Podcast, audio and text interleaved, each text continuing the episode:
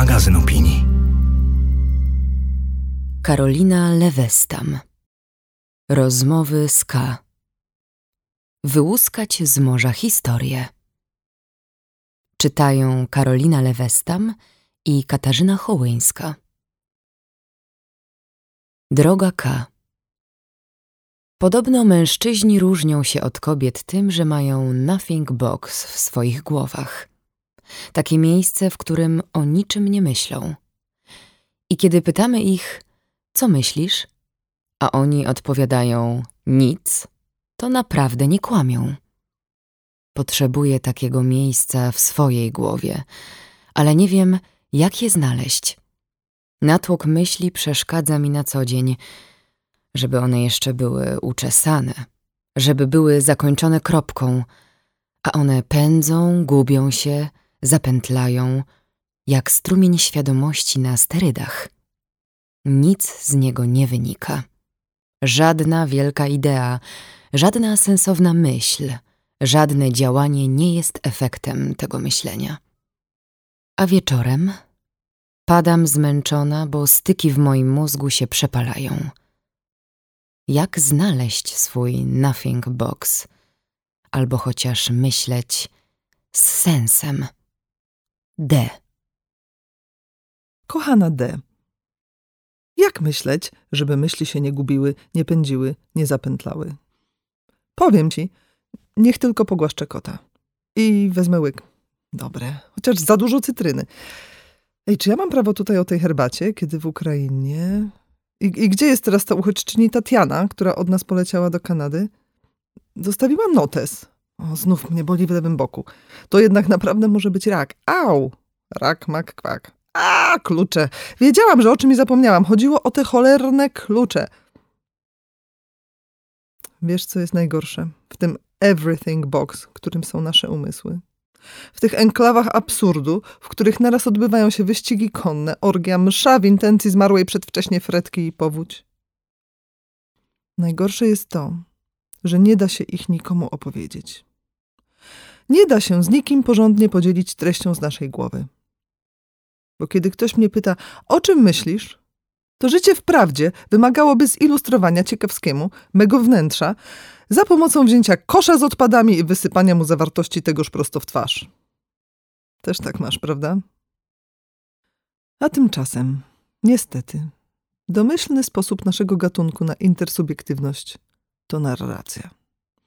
Opowieść, historia. Historia zaś posiada logikę, Zaczyna się nieśmiało, wybrzusza się w kulminację, a potem kończy się, bo skończyć się musi kropką. Historia ma sens emocjonalny i rytm cielesnego sensu. Historia prowadzi słuchacza za rękę od myśli do myśli i snuje między nimi, jak arachne, cienkie, błyszczące nici. Bo, mówił tak Forster, to, że król umarł i królowa umarła, to fakty.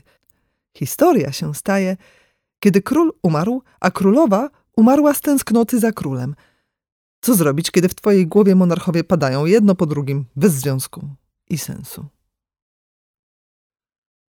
Nie wiem jak u ciebie, droga D. Ale u mnie ta niemożliwość opowieści przez długi czas kazała kłamać innym i sobie. O czym myślisz? Otóż myślę właśnie o swoim następnym projekcie. Potrzebujesz czegoś? Owszem, y, twardego promarkera w kolorze Hot Pink numer R365. Thank you very much. Kim jesteś? Y, autorką, akademiczką, przyjaciółką, żoną, a w głowie tymczasem pandemonium. Jakby do kurnika wrzucono kapiszony. Jeszcze to poczucie winy. Ten syndrom impostorki. Gdyby ktoś tylko zajrzał do środka, jakiś wykwalifikowany telepata albo jeden z tych komputerków maska, nastąpiłaby natychmiastowa demaskacja, bo ktoś, o kim nie można w sensowną opowieść, nie jest prawdziwym ktośem. Jest nikim. Mówią, pomoże medytacja.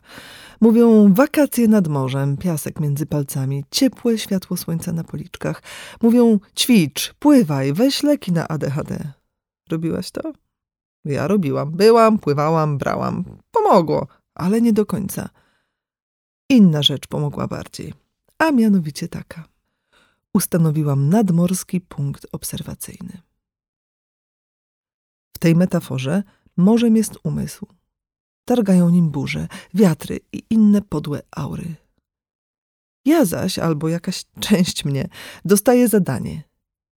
Nie próbuj uspokoić morza, ale je obserwuj. To ważna praca, przykładaj się.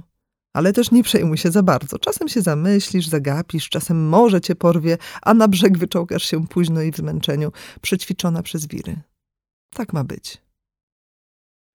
Ale ilekroć możesz, patrz na fale, patrz jak się kotłują, jak pryskają, jak się piętrzą i znikają. Niech może tańczy przed tobą swój szalony taniec, a ty patrz, tylko patrz. I wiesz co, kochana D? Kiedy się patrzy na dzikie morze wystarczająco długo, okazuje się, że nawet ono ma swoją historię. Rwane fale myśli okazują się mieć rytm, rządzony mądrością wiatru i księżycem. Sztorm czasem umiera, a potem umiera fala z żalu za sztormem. W dzikości też jest porządek, a kiedy go zrozumiesz, nie musisz biegać za każdą falą, bo wiesz, że ona się wypiętrzy, a potem zniknie. Jak każda dobra opowieść. Bo może ma sens, ale trudno to stwierdzić, jak się człowiek na nim buja, trzymając się kurczowo jakiejś deski. Niech myśli szaleją, a my usiądźmy na brzegu i otwórzmy piwo. Felieton ukazał się w 71. numerze miesięcznika Pismo Magazyn Opinii. Czytały Karolina Lewestam i Katarzyna Hołeńska.